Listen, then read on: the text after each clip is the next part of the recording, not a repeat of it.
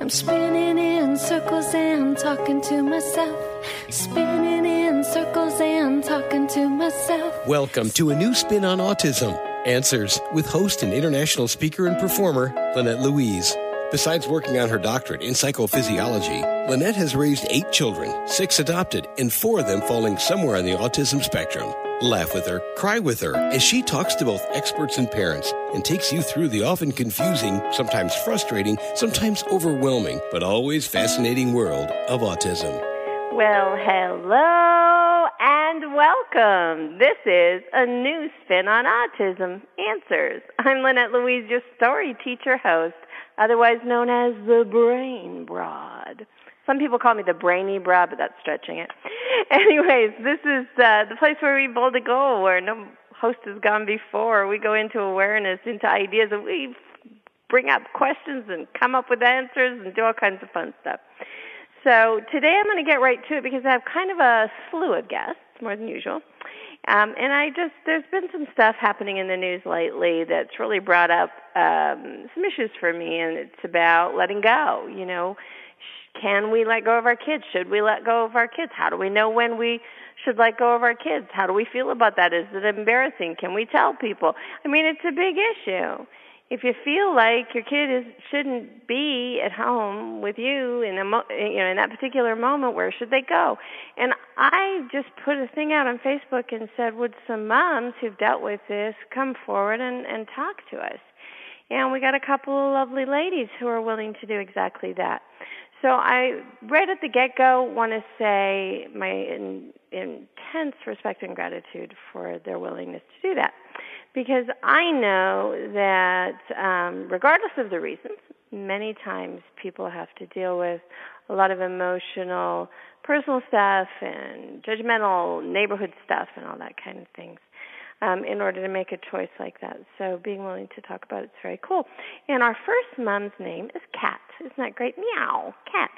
All right, Kat. So it's so I'm so grateful that you're here. Thank you so much for being willing to chat with us on this subject. Oh, thank you. I'm glad that you invited me to. So, okay, so we're all glad, glad, glad. Um, and let's start with what I said. Was it a courageous decision? Tell us your story. Um, our son is almost 13, and we just placed him recently in a residential program. And it was a very hard decision to make, but it was a program we're very familiar with because our daughter is also there, and uh, because we visit there a great deal. We're there at least once a week, if not more, and we usually spend several hours there when we're there he was very familiar with the program, and it was his choice to um, start that program as well. That's very interesting. So, are your children diagnosed? Tell us a little bit about them so we can get a picture. Um, both of my children have, well, these two children. I have five children, but these are my 2 mm-hmm. youngest children, and they both have significant special needs. And my daughter um, moved to this residential facility because uh, uh, well, she also chose to go there because she wanted to have the um, social interactions that she really wasn't able to have here. We live in a very small town, and so in her um, special ed classroom, there were there were five children that were all of the children in the middle school and high school that needed that level of special education, and they were um, very different from her they were all boys. They didn't have any interests similar to hers. Only one other child in the program was verbal. So, you know, she just felt very isolated. And by going to this program, she would have peers that she could do things with that might enjoy some of the same things that she enjoys.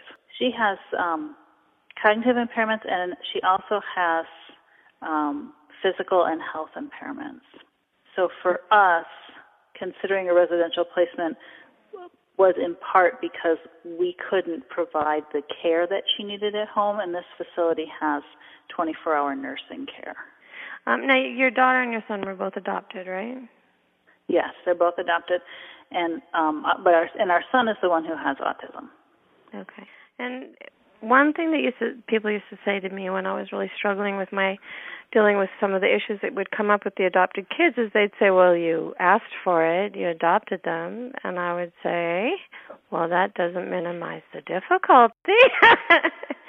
so, Right. um, yeah, so I, I think we might as well just address that right at the get-go. When you uh, adopted your daughter, you knew she had this these physical impairments, and what are they? Can she walk? Is she on, you know, a colostomy yeah, she day? has um she has muscular dystrophy and so when we adopted her muscular dystrophy um typically gets much worse when the child gets becomes an adolescent and my daughter is 16 now and so you know for many years we could care for her at home and um she also has some brain malformations and some other health issues. And so we had in the home nursing care that would come in um you know we had quite a bit of medical equipment here for her. But it it just as she got bigger and her strength and balance became um less and less it became much harder for me to provide the care that she needs okay. she also wanted to be more independent and so as she was you know becoming a teenager it became hard for her to become more and more dependent on mom when as a Right. teenager you want Right, to become more right. and The more opposite. independent yeah.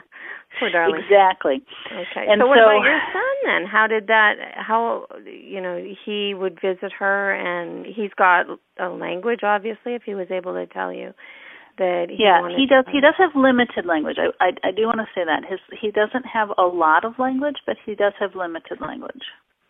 Okay. So he was he so was able to tell you that he wanted to go there and for the same reasons? To have more Yes. because when we go there we we go um we we usually spend like i said several hours there. So often we'll go on sundays right after church and we'll spend the rest of the afternoon and the evening there and sometimes we'll go again and during the week it's the facility is about an hour and a half just an hour and a half from our house so it's not like we can just pop in you know for Okay. lunch How, how are your other kids about it? How- did they feel that that was a a scary thing, the right thing, the wrong thing? Did they fight with you on the issue of uh, residential care? Please tell us about that a little bit. Well, my older boys are um they're they're all you know, they're 20, 23 and 24. So for them, they're not really you know, home here with the kids all the time anyway. They sort of have their own, you know, lives. They're off at college doing things. So um you know, the hard part was that they couldn't see them as often you know, with college and working on weekends and all of that. Now, now that it's summer, they can go with us quite a bit more and visit the kids. So they miss them, Yeah. but they also see what what they're learning. You know, the the the mission of the place where they live is to help children with special needs develop independence and individuality. And so they work on a lot of independent skills with the kids while they're there. So it's it's it's both a place that's very fun for my children to be at. There's a lot of fun activities happening, but I but I also see them learning more skills so that they are going to have more options in life once they get out of school. Okay, so now you have a little bit of an advantage here because you have a doctorate in special education and you taught special education for like 23 years or something. So you have an awareness and an understanding of what to look for when you're looking at programs and when you're looking at schooling that maybe some other mom might not have. Um, and so let's first off just sort of because I have uh, um, only a short amount of time with you. Forgive me. I'm going to sort of wrap up what you've told me and restate it. Um, but it sounds like you're wonderful mom who went and said, "Wow, let me adopt, you know, these children who have challenges." And then they reach the age when they're supposed to leave home, when they're supposed to grow and move, you know, forward into the world. Not necessarily fully leave at, you know, 16, but begin to leave. And so um, this is just their way of doing what all the kids do. Right. And- Right. And um, one of the things I had said to you is that you know placing them in this facility isn't you know I, I didn't give up my parental rights. These are still my children, and I visit them as often as I want. I talk to them on the phone. Um, they can call me, and so, you know, I I feel like it feels more like I've sent them away to school mm-hmm. than that I've placed them, you know, people will say in an institution. I don't really feel like I've placed them in an institution. I feel like I've sent them to school and they're going to have opportunities to learn um, more skills. And, and what we've some, seen with our son, one of the, the big things is that he is becoming more independent because, you know, he's so used to me doing things for him and he's seen the things I've had to do for my daughter because of her physical needs that that he wanted me to do those things too. And now he's seeing children that are very similar to him who have more independent skills and they're modeling that for him and he's trying to be more like them. And so I see him growing and stretching by being in this program. Well, I um I personally want to thank you for being willing to chat a little bit and give sort of a, a window into the possibility of letting go. And, and I want you to address something before I say goodbye to you. Um, the reason that I wanted to do a show on this is sort of, you know, the issues of how to keep our kids safe. Do we keep them close? Do we let them go? Do we, you know, it's always a, a question for parents, and it comes a lot of, comes up a lot with special needs kids, and especially autism. And unfortunately, a lot of the times there's some really tragic um, end game stories, and there's one in the news right now. And so I just wanted to do a show that says, hey, you know, if you're struggling with this, it might just be a beautiful thing to let your child move on to another uh, group of hands to help with them if it's too much for you. Um, sometimes it's just too much for you. And so I'd really like you to address uh, the the question of, you know, did people, neighbors, were they all supportive? Were other relatives supportive, or did you really have to sort of square up your shoulders and say, no, this is the right choice? Um, my daughter's become too needy for me. You know, when I first, when we first considered this, I really was worried about that. It, you know, I'm I've taught special ed. I chose to adopt these children. I have a doctorate in special ed. I should be able to do this, right? Right. And yeah. I and I thought people are going to come back to me and say, you know, what's wrong with you? Why aren't you caring for your children? But you know, since then, you know, I I've been able to show them. They've been able to see what a positive thing this is for my kids. And they've also been able to see that I've not just sort of placed them in this home and moved on. You know, I'm still very, very involved with my children. I'm very involved with the staff there. I'm I'm very, you know, I'm I'm I'm there all the time. And so, you know, you had mentioned you know, being concerned about whether a facility was a good facility. I feel like I'm there so much. I spend so many hours there every week that they they really couldn't fake it anymore. I mean, if it wasn't a good facility, I'd know because I'm there a lot. And so I think people people some people haven't been as supportive of this as they maybe could be, but as people have seen the evidence of how good this has been for my kids, they've come back and said, you know, I think you really did the right thing. Well, so you kind of awesome. got to be strong for a little while. Yeah, okay. That's awesome. And I'm going to say goodbye to you. Thank you so much. I want you to, if you were to give a piece of advice to par- a parent out there, let's just say we've got a parent out there, we're going to make them up. Somebody out there who's really struggling and feels like maybe the best place for their child or children um, isn't at home. What advice would you give? How could you help them? I would say to think about where they want their child to be down the road and what avenue is going to give their child the most um, advantages towards getting there. And if it's having a team of people, maybe the people in, a, in another facility, whatever that might be, that can come around and help you to help your child get there, then you need to be open to those opportunities. I agree, and it's just one more fight if you have neighbors giving you a hard time anyway. you know, yeah. it's not like there weren't a million fights along the road. It's just the next one, as long as you're going after what you think is right for your kids, right? Exactly. As long as you think this is what's going to be the best for my child to achieve what they want. And and and we can't always think about what's even going to be the best for us, right? Maybe right. we want to smother our child and keep them close, but what's going to be the best for them to be as right. as functioning as adults as they can be, as independent as they can be. And that's where I'm going to say goodbye because I totally agree and I love ending it on something I agree on. Okay. Okay. thank, thank you thank so you. much, Pat. I really appreciate it. You are listening to A New Spin on Autism Answers. I'm Lynette Louise, your story teacher host, otherwise known as the Brain Broad. And we just finished talking with Kat, a mom of two children who decided it was best to put them into a residential home when they reached a certain age.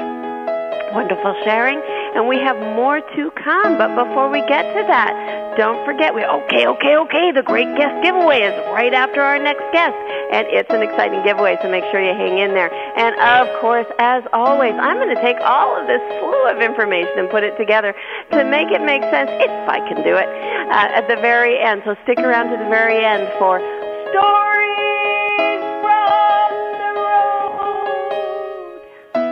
All right without further ado, let's get to Sheila. Sheila is also a mom who has a story to share. Hello, Sheila, and thank you for joining us. Hello. Hi. So let's begin with um, I put out the the request for parents who had made a decision to put their children um, in an institution or residential home or group home or some kind of setting outside of their own backyard and you came forward, and thank you so much for that. Just that very act itself. Um, it's brave because people are kind of, you know, they have uh, very emotional reactions to our decisions as parents, no matter what they are. So thank you for being here with us today. Thank you for having me. Oh, you're welcome. So tell us your story. Well, um, my son is 11 years old. He's considered severely autistic, low functioning, he also has ADHD and OCD, mm-hmm. and um, his he has also a lot of behavioral issues, and um, they became progressively worse as he's gotten older. Um, he was first diagnosed with autism at age three, and by the time he was between five and six, his um, behaviors began to show where um, he was more harder to manage. Um, he had several therapies, um, you know, physical, speech, occupational, behavioral therapies. Um, uh, he was also uh, placed on medications for for his um, behaviors, and um, you know, he just seemed to, as he got older and bigger and stronger, he became harder to manage no matter what we tried. And believe me we tried everything that's out there. You know he's my youngest son. Uh, my only son. I have two older children two daughters but you know he was my baby. And you know i gave him everything. I did everything i could imagine you know. Um i've had prayer vigils to try to help with his behavior. You name it i've tried it. And it just got to a point for us where his behaviors, not only at home or and out in public and even in school, were to where he was a danger to himself and to others. Meaning, um, he has no sense of fear, no sense of right or wrong. You know, he's very impulsive. Um, he, um, you know, he he thinks nothing of. I mean, I have four locks on every door in my house and he's like a Houdini. He gets out. He, I have to I had to have an alarm. I, you know, um, he's hurt himself many times, uh, many trips to the hospital, no matter what. Um, he injured his teacher at school, um, which he had to. Uh, he he actually headbutted her when she was hand over hand teaching him, and he knocked her teeth out very severe, and uh, that was so heartbreaking. You know, I know I know it's out of his frustrations and everything, but it was bad. And mm-hmm. there's other a lot of other incidents. Um, you know, the school at one point was wearing protective gear because of his behaviors, and it it became to where the school honestly came to a point after trying everything. They said they didn't know what else to do. You know, um, he he injured my grandson. He's hurt me. I, I you know we got to a point where we even tried calling uh 911 for help. You know, with his behaviors, and uh, they even said there's nothing we can do. It's not a psychiatric situation. He, it's autism, which I know it was, but out of desperation, I was calling for help right. see what else was out there that I didn't, you know, know about. And you know, between all his doctors and teachers and the family, we had to come, and it was a long time coming. Uh, it was a process of just acceptance that you know this is the way he is, and you know, yes, he can have he can maybe improve, but in, at home as a mother, as much as you love on them, and you know, do what you can.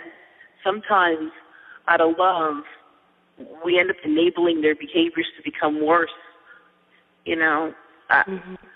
and it's hard when you've got a home and other children and and things going on, and not to give in to him, into his temper tantrums, which I know is terrible. You shouldn't give in to them, but you tend to do that. You know, you're a mom, you see your child upset, you you want them to be happy. You know, and I know I was enabling him unconsciously to get you know, worse with his behaviors and, you know, his sisters were becoming to be in fear of him as he got bigger and stronger, even though he can be a very loving, wonderful boy. Uh, he's just amazing. But when he gets something sets him off, you know, it, mm-hmm. it's not a good thing. So, between all of this, we came to the realization that he needs more than what I could give him at home. I'm a single mom, so it's all me that was doing everything. And, you know, it's hard as a mom to, to admit that to yourself. Like, there's nothing more I can do. You know, as moms, we're supposed to fix everything, fix all the boo boos, you know, make everything right. But I could make it right it, it needed more than what was in my capabilities. You know, and that's a really hard thing to admit. It's a brave you know? thing to admit, actually, Sheila. I think it's a very brave thing to admit. Thank so you. when you finally got to, you're welcome. It's true.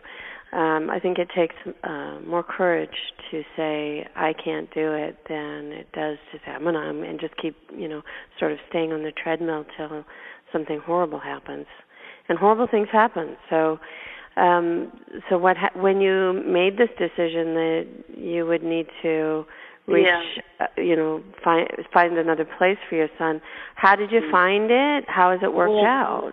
And okay. what did people do about it? Like, how did your neighbors treat you? That sort of thing. Okay.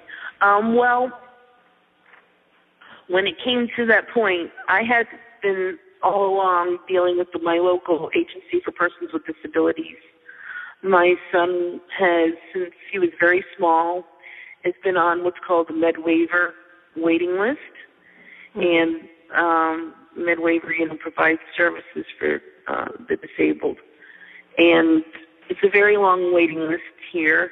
Um, he's been on the waiting list since he was five, and he's 11 and a half now, and he was still on the waiting list. But because of the fact that he became you know, uh, dangerous to himself and others. Um, he got through the Agency for Persons with Disabilities. They moved him up to crisis level, which means that he didn't have to stay on this long waiting list that might have been five to ten more years long. He he got moved very far up, and they worked with me. You know, they're a team of social workers and things, and they found um, they searched my state for ver- you know various places um, that they knew about for children like him and uh, with his behaviors and his issues. Um, and it, it took a it took a while to find you know just the right one. Um, but finally they did, and it's a wonderful place. I I just I can't even say enough good things about it. They're very loving. They're very caring. You, you see it. They hug my son. They love him. He hugs them back um, unprompted. You know, he's showing them love. So I know he's very happy there. The type of uh, residential facility is called an ICF facility, mm-hmm. and it means intensive care facility, which means it's one step up higher than a group home. Um, they have nurses on staff and everything, and um, it's phenomenal. You know, it's a whole team of people there. He has a one-on-one aide that's with him all the time, that takes him places, does things with him. You know, takes. He's been to the movies, baseball games, um, parks. You know, they they give him a full life, but yet they're professionally trained to do so, whereas I was not. You know, right. And, and so so um, you, it's been an improvement then. A big improvement. You know, he's you know as much as I miss him, and I call there every day. I think I drive the nurses crazy, but you know, he's happy, and he's getting you know, all kinds of therapies and doctors, and he's in a special school that he goes to, and they've got him um, improving on his sign language because he he doesn't speak, so um, that's part of his autism. But um, you know, and he, he's just calmer. Um, they have a, psychi- a phenomenal psychiatrist that works with him, adjusted his medications. He's you know, and he's living that regimented routine that he needs to have, which you just can't have in a regular house. You know, life is uh, forever changing, but you know, there it's you know breakfast at this right. time. This is, okay, so we know, get very, we we. I, I'm so happy for you that you found a place where he's doing better and he's more comfortable. So you must feel good about your decision. Oh, how did yeah and and how how were your daughters about it or how how were the neighbors how were your friends how were your relatives was this a hard um thing to say to everyone or were they just saying it the whole time you should do something and and they were going finally. Uh, what was your situation that way? That was my situation. Everybody was saying you know Sheila it's about time to do something with him. You know they've been saying it for a long time and you know I was stubborn with it um, you know, for a long time saying, well, if I just do this, maybe things will be better.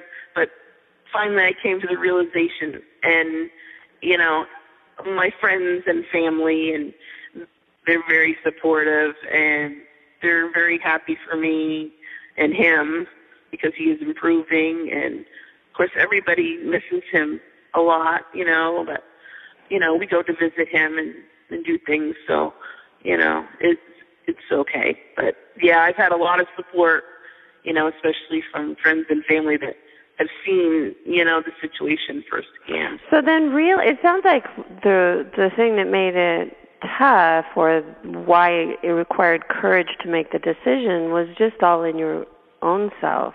It wasn't your environment telling you you had to do it, it was you telling you you had to do it, right? Yes. Yeah, it was right. hard, you know.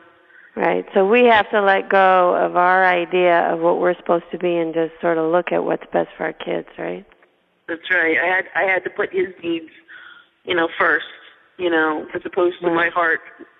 You know. But don't you he, don't you feel first. doesn't your heart feel better now that you see him doing better? Yes, I do. He's he's improving so much and you know, I look forward to keep watching him improve, you know. So yeah, I feel good. I miss him, and I still have some rough days where, you know, I do things with my family and say, gee, I wish he was here with us. But then I look back and I say, well, you know, he's where he needs to be, and he's getting what he needs, and, you know, and that's okay, you know. I have to just yeah. remind myself it's okay. Yeah, it's okay. Yeah. It really is okay. I mean, our role as parents is to find the best situation for our kids at all times, and it sounds like you did. So you did a yeah. good job. You did a good mom yeah, job. Thank you. Thank you. You're welcome. You know, it's hard to recognize we're enabling. It's hard to recognize when we're doing something that's maybe uh, furthering a problem. And who knows? You don't know what your future lies. You might you might uh, learn from seeing how he does there, and he might change, and you might have him back at some point, or you might never, and just have this relationship. It's all good. Yep. As long as he's happy and healthy, it's it's all I want. It's all any parent would want, you know. Yeah, that's So- really true. Yeah. Congrat- congratulations for standing up and taking a good look in the mirror. Thank you. Thank All right, you. and thank you so much for being willing to share with uh, with our folks because I'm sure there's some parents out there that are uh, racked with guilt or trying to figure this out, or and I just really wanted to give some time to the you know the issue, especially with some of the horrible things that happen out in the world when people won't uh, throw up their hands and say, you know, maybe I'm not the one to do this job. So uh, congratulations on that, and thank you for sharing. Thank you very much. Thanks for having me. All right, bye bye. That was Sheila telling us a little bit about how tough it can be and how great it can be when you admit it's too tough for you. Okay, okay, okay, okay. It's time for the great guest giveaway. And today we have a great guest with something to give away that's very great for anybody who's dealing with the subject of the day, which is letting go or sometimes catching them.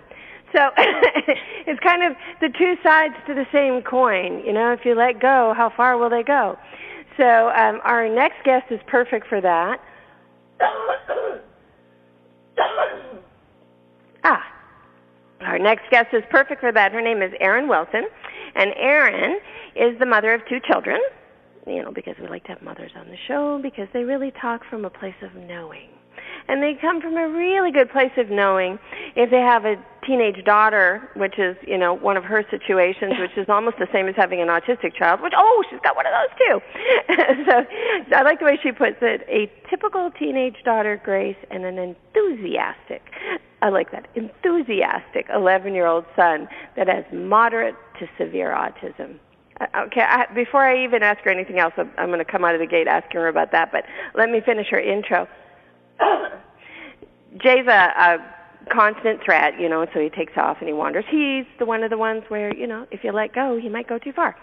So uh, Erin and her husband Bruce decided to start something that might help with that, and they have a, a company called QR Code. Um, it's IDs, you know, for people that run, like Jay.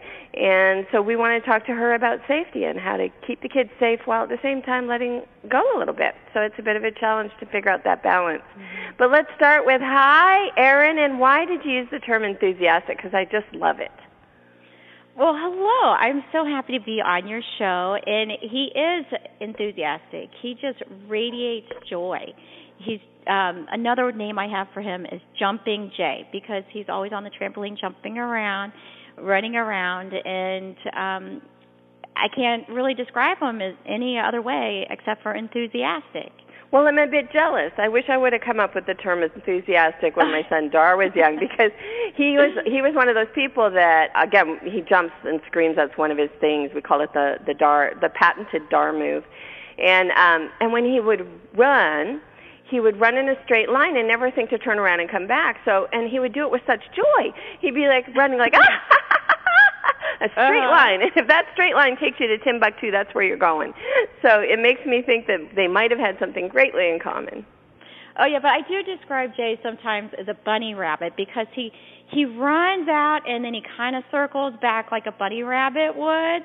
So um I am thankful for that that he does, you know, is aware enough to circle back um after a certain distance, but you know, it is That's a little bit more of a distance than I'm comfortable with. It, it, and it depends on the size of the area too, because he does. When he's in a room, he kind of wants to fill up the whole room with his presence. So he'll circle all the way around it. Yes. Well, how awesome. And I know there's tons of parents listening to you going, yep, Yep. My little bunny. Yep. okay, so so you were dealing with the fact that he was circling a little too far, and tell us about your company and how it came to be. Give us a little story about it. Well, he's actually been lost a couple times. One time was at school, um, and apparently at um, drop-off time, um, he did not go with the class, and he's in a moderate severe placement. So it's a it's a two uh, children to everyone aid because he does have significant care and at school. And um but they must have forgotten about him or he circled back to the entrance and um a, a mother found him um after school had started and she took him to the office. And then when I came for pickup was when she told me that she had found him because um her daughter was in my daughter's class so she knew who my son was. And apparently school had started and he was just standing there in inside the entrance gate all by himself. And thank god he didn't run out of school. But in that situation i would not have known to even report him missing until hours later after school was done. So um and he's a person who his language is very very limited he's able to make basic requests like um go pee pee or drink and he's not someone who's able to go up to another person and say i'm lost i need help can you help me get back to school or find my mom? So um we came up with this idea as a way that the the code itself will be what's communicating for him. And um also it'll be alerting people to his need for help because what we came up with is QR codes, and it's I don't know if you're familiar with the what they look like. They're the little squares with the little squares inside of it, and usually they're on an advertisement, and you scan them with a smartphone, and it um, usually takes you to the um, the website that's being advertised. So mm-hmm. what happens here is people have like a mini website within our website. So um, when somebody who's a member of QR Code ID when their shirt um, it's printed, their individual code is printed on their shirt or on a pin. Um, when it's scanned, it takes you to their contact, emergency, and um, behavioral information. We also have, like for our son, some behavioral tips for whoever finds them, like to count to 10 slowly, that will calm them down. And that's also very beneficial for people in law enforcement or first responders to know the best way to to interact with um, you know our children. That's um, awesome. Thank you. No, that's awesome. So it's on the shirt? Um, we printed directly to the shirt, and then we also have um, pins that it's printed on those, and Velcros and adhesives and magnets. Um, and we're also coming up with temporary tattoos very soon. Okay, that's awesome. I mean, just back to my son again. Well, actually, they were all runners, but anyway. so, uh, but I remember one time my my extended family had come for a visit and we you know you get busy talking. You haven't seen each other for years and you're all talking and we're at the dinner table and somebody comes to the door and they have my child with them.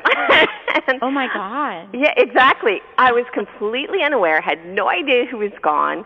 He w- had gone quite far like many blocks away um had just got out the door and gone walking in a straight line and some lady had seen I fortunately is weird enough that he was he was notable. So she had seen him coming in and out of our house with us and knew where he belonged, oh, thank goodness, and brought him home, but I I didn't know her. And so it was one of those things where I went, okay, I've got to deal with this. And I went at that time, this is years ago, so I went and I got him, they had child find and they do the fingerprints and all this stuff, and I got ID bracelets and whatnot, but he wouldn't wear them. There was no way to keep an ID bracelet on him, or even the things that I've seen at conferences where they put something on the ankle or on the the wrist. There was no way when my child was doing that that I would have been able to use any of that stuff, and I tried. He just mm-hmm. went crazy trying to get it off. You know, it and just it was uncomfortable. The same way. He won't wear a bracelet or a lanyard. Um, you know, we do want to develop those in the future um, for people who are wearing the coats because they're more medically fragile for if they have diabetes or or seizures or some other condition where it's not so much as like a cognitive or a memory care kind of issue. Um and they have don't have the sensory issues that um people with autism or Alzheimer's would have. So that's going to be developed down the road. But um for starting out we're um we're printing it on the the shirts. And we also have long shirts and hoodies and polos and um like Oxford button downs. That's awesome. I mean, a variety, so whatever they're attracted to wearing. That's awesome. Different mm-hmm. fabrics? Um we're we're doing mostly cotton and they're also tagless. Yeah. Oh, that's really great. Very cool. That's brilliant. I'm so happy. I wish my let's go back in time and I'll buy one. no, that's really really cool. And and you came up with that. You and your husband came up with that on your own, or you came up. You met up another company that was doing it and partnered with. How did this all happen? Well, actually, we were having our little date afternoon, and we went to Red Lobster, and we were having lunch, and um, this is a, back in April 2012, and uh, my husband was uh, working on a project, make um, recording social narratives Mm-hmm. And the name of his company was really cool. And so we were talking about printing it on T-shirts. And then we were saying, you know, with all the sensory issues, wouldn't it be nice to have T-shirts with like around the collar where they can, um, you know, like a soothing tool, like you know, have their thumb and finger go back and forth, at, uh, right, right, you know, casually stem, and uh, and chew chewy tubes going off the shirt and things like that and because Jay had been lost a couple times before that, so you know, for me uh, on a shirt that to be able to identify the child is, um, you know, number one. And so I don't know. We were just sitting there having lunch, and the idea of using QR codes. Um, maybe there was one on a billboard nearby. I don't know. It just came into my uh, thoughts then. Well, it's and then brilliant. we ran with it. I love it. Yeah, thank you. It's really now. How do we get it so that the person finding the child knows that this is um, like you know, they, if I found your child, I wouldn't have known without this interview that right. your child had the QR code. So how are you dealing with that? Well, um, we just recently launched, and I'm working very hard to get um, through social media and uh, interviews like yours. And we are on our local TV show this morning. We're trying to get the message out there, and I've been uh, contacting fire departments and first responders and the sheriff's offices to let them know about it, and 911 operators, um, so that um, people will know to look for the codes and to scan it. Yeah, no, it's brilliant. I just love it. And now, if you have a naked one, you're you're out of luck. But as long as you can get them to wear their clothes, you'll be okay. I know uh, we're very thankful. My son keeps his shirt on, but we are developing temporary tattoos that um, will scan also. And um, that's an interesting idea. Brilliant. Thank you. Yeah, and people that aren't familiar with QR codes. Um, they can be scanned with a smartphone, and it's a free app, um, QR Reader or QR Crunch It. Um, there's different ones on the market that um, can be used to to scan the codes. But we also have a backup plan that if you go to the website and there's a unique number next to each uh, code, that you can enter um, the number, and that'll also take you to the person's profile. So pretty much you just have to get to where there's internet access and then you'll be able to um, view that. Okay, so some of the reasons I love this right off the top is it doesn't have the prison look, which the anklet often does. It doesn't have, you know, any kind of appearance of a problem, while at the same time it has a solution, and it gives, takes you straight to family information. Um, if I'm understanding this correctly, and there's a mm-hmm. panic that happens when someone finds, you know, a, a special person who doesn't communicate well and doesn't know what to do and then the police get involved or you know. But mm-hmm. if you can get family information right away they're a human being. Yeah and you're making these children human. And you know of course they already are human. But it's very easy for people to feel separate from somebody they can't understand. And so to have mm-hmm. this uh immediate family information i think this is gorgeous and i'm i'm all over it. I i just think it's a great idea and i'm so happy you came up with it Oh, thank you. And I'd like to add that the information that is in the profile can be changed in real time. So you can convey what needs to be known in the moment. One oh, of our examples on great. the website, thank you. One of the examples we have on the website is um, we're down in the parking garage looking for him. The reception's terrible. Please take him to security level one and we'll be right up. So when they find him, they'll know what to do with him if they if they're trying to call and they can't get through. Oh, that's awesome. That's oh, so awesome. You. That would have helped me when he was lost at Schlitterbahn, the splash park. I'm thinking of all the times, you know, when I'm pulling out my hair, where is he now? yes. oh, that's just awesome. I love it. I love it. I love it. Um, okay, so what are you going to give away to people? Well, our giveaway is a free nine, 90 day membership and a t shirt. If someone doesn't take this, shame on you people. no, this is awesome. That's that's brilliant. That's really brilliant. I really appreciate that. You're doing good work. This is a, a really um, I can't say enough about how much this gives a humanness to a very difficult problem that I, I, I just really love it. So thank you for coming up with it and for following through. And hopefully you'll continue to follow through because there's a lot of work ahead of you getting the word out um, so mm-hmm. that people, you know, know to look for it. Well, across the top of the code, it says in bright red letters, if I need help.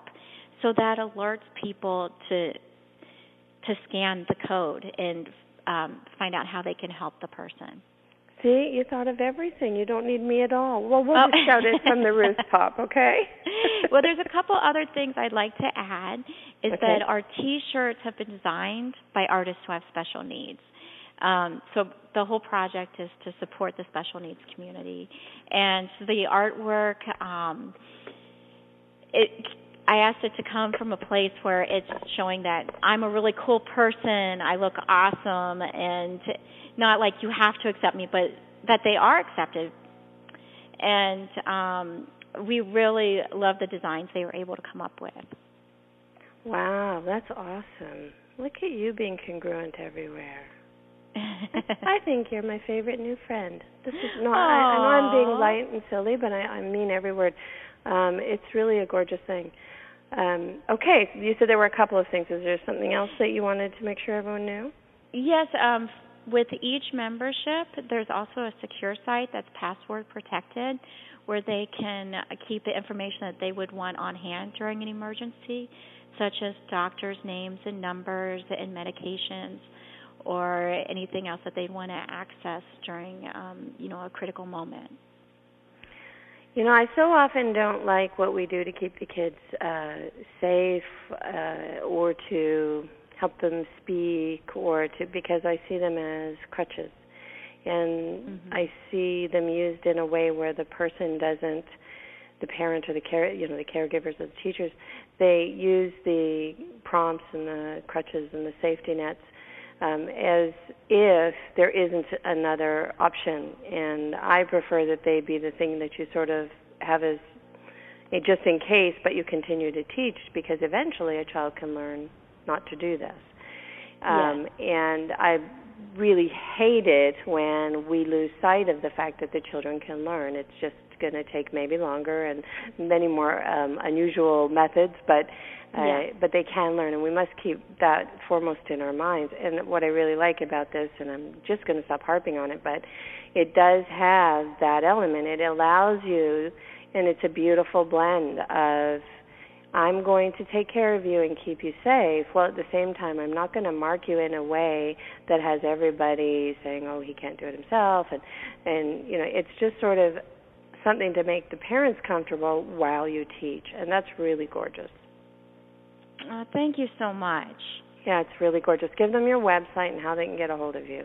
Um, what I'll do to for the giveaway is I'll have them email me at mom. That's M O M, not M U M, not the English mom, but the American mom. So M O M and the number four Evermore, mom forevermore, at Juno J U N O like Juneau. Uh, actually, I don't even think that's Juneau, Alaska. It's more like Juno the movie.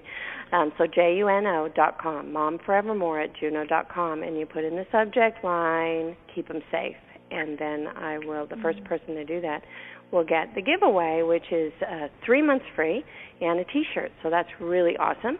Um, and you share your website, please, and any other contact information that you want to give. And then a final thought, something that you just want to share from a mom heart to other moms and, and teachers and people who are trying to help in this world of autism.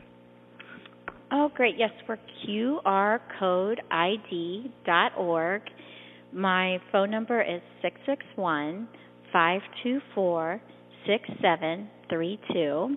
And I look forward to talking to you. And my final words is I really love how you said that um, to connect with our children, you really have to try different approaches, and that's what we've done with our son throughout the years. And um, you know, it's so amazing when we do find a way to connect with him, and um, it has taken a lot of different tries with different approaches, and um, I, just think it's it's amazing when we're able to find it, and it's really, really outside of the box. the approaches that we find that have worked with him. Yes. Yes, it, it's always outside of the box. The box was where they didn't fit in the first place. I don't know why everyone keeps trying to squish them in there. That's right. We we had to go right. way, way outside the box. Yeah. Yes. Of course, and and when, as soon as we let go of needing to put them in the box, we usually make a great connection and get some really good Mm. stuff. Yeah. That's a very good. All right, hon. Thank you so much for being here. I got to close the show with stories from the road. All right, this is Erin Wilson. Thank you. Thank you so much. Stories from the road. All right, let me see if I can make this all make sense. Actually, it all makes sense. It's all self-evident, but I'm going to add a little bit to this. I'm going to throw three stories at you straight away. Um, one is from my house. Well, actually, a couple are from my house. So, uh, my son Rye, when he was really little, he used to do these naughty little things. Now, I believe that freedom teaches, and I give a lot of freedom, but also I had eight kids, and so I didn't really have a choice but to give freedom because I just couldn't keep them all attached to me at, at every second. And Rye was a bit of a stinker. He was, uh, you know, medium level autistic and uh, liked to do little things. And he had a low functioning autistic brother, so he would take him places. And this one time he took him, it was the middle of winter, he took Dar and dropped him off at a corner, like just down the street. But it was the middle of winter and Dar didn't have any shoes on or anything. And then Rye came home with this little, you know, excuse the French, but shit eating grin on his face, like, hmm, I wonder when they'll notice. And poor Dar doesn't know how to get home, so he's just jumping and screaming on the corner, hoping someone will notice him. Uh, fortunately, I was used to keeping an eye on empty-handed Rye and going, okay, what'd you do with Dar? And I'd go find him. And it was only a matter of minutes. But it was still scary. It was this ever-present um, adventure in the house. Another time, he put him in the dryer, and I was like, get so it was this, constant little uh naughty uh cur- curious george son of mine dragging along his big brother friend who would just do anything because he didn't have any language and he was so glad to have somebody be nice to him or mean to him but playing with him so we had this constant issue and then and and then Dar would run in a straight line and land in pools and I'd have to save him and somehow we survived their childhood. And nobody's ever had a broken bone or gotten stitches or anything, so I must have managed it.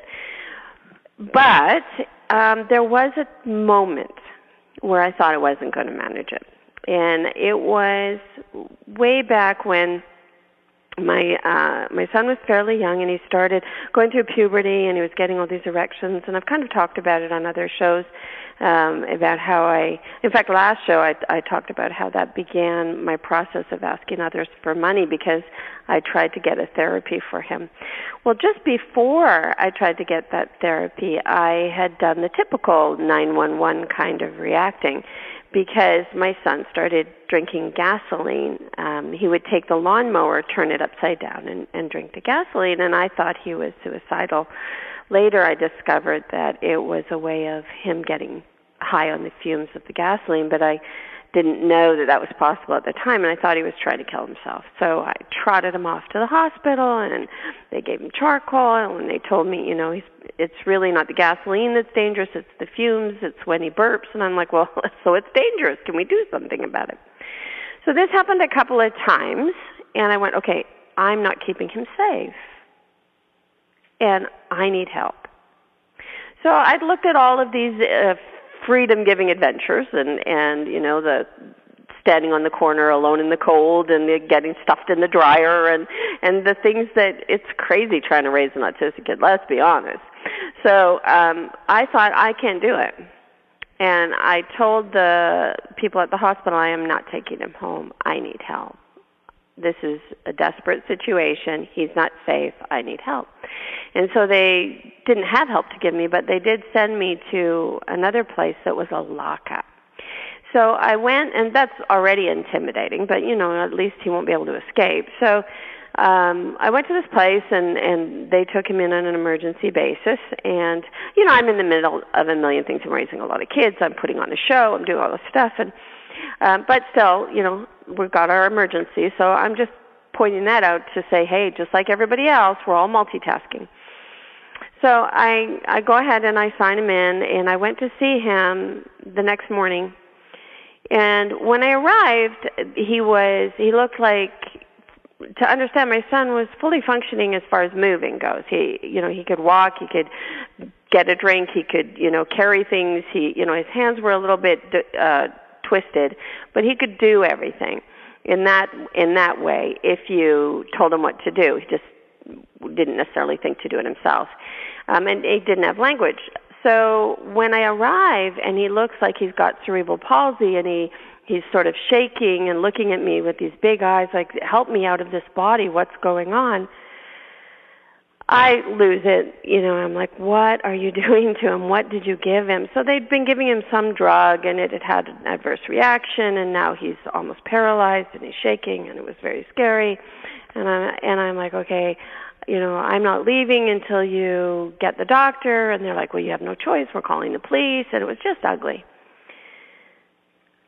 The end of that story is I did get him back. They threw their hand, hands up and said, "Well, we can't, you know, really do anything anyway. We'll call it PTSD on top of autism because when I adopted him, I adopted him after him being locked up in a closet for 2 years, so they figured it was just another comorbid situation and gave it another diagnosis and said, "Here's your boy back," and didn't really help me at all. But what I did learn from that was that I could do it so it wasn't a mistake, is what I'm trying to say. Sometimes throwing your hands up and saying, I can't do it, is the way to discover that you can. Because when I saw what was an option for my son, what was available for him, I suddenly was rejuvenated with energy and, and focus and, and an awareness that I was the one that understood him and that would be able to get him help. So, so this story can go many different ways. In my case, it made it possible. Giving up made it possible for me to do it right. And we have all happy ending stories.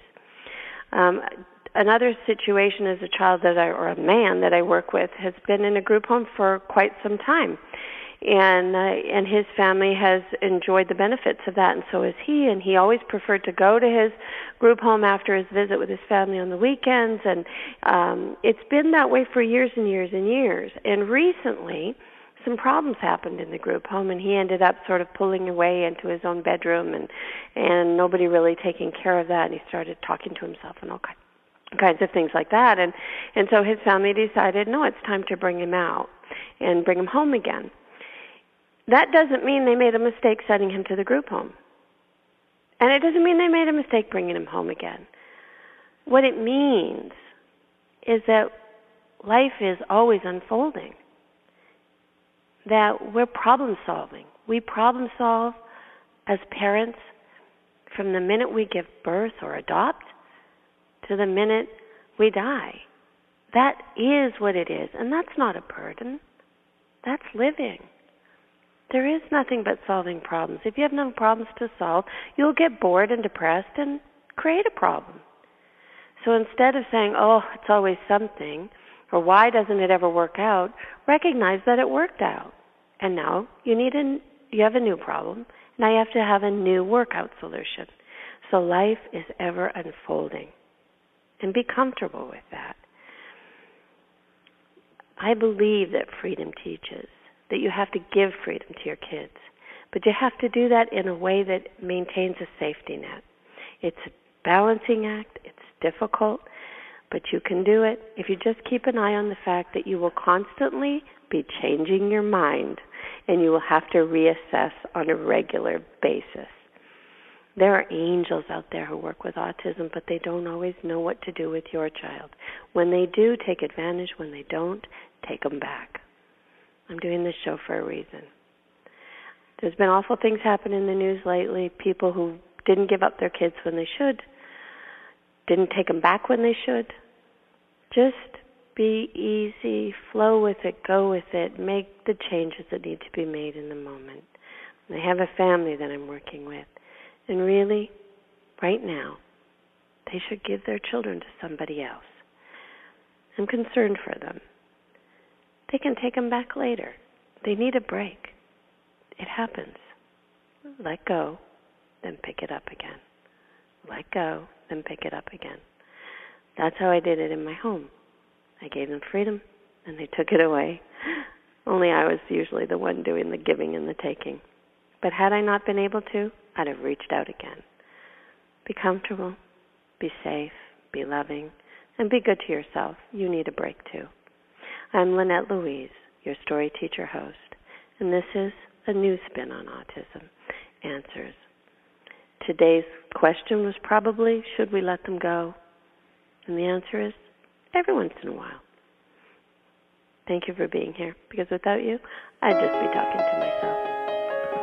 Thank you for joining the show today. Lynette is the author of the refreshingly honest and at times hilarious new book, Miracles Are Made A Real Life Guide to Autism. You can purchase this and other materials by looking on the webtalkradio.net website and clicking on the covers. You can also click through to her Facebook page and check out any show you may have missed by looking in the archives. We'll see you soon for another edition of A New Spin on Autism Answers. Spinning in circles and talking to myself. Spinning in circles and talking to myself. Spinning in circles and talking to myself. I can't hear you.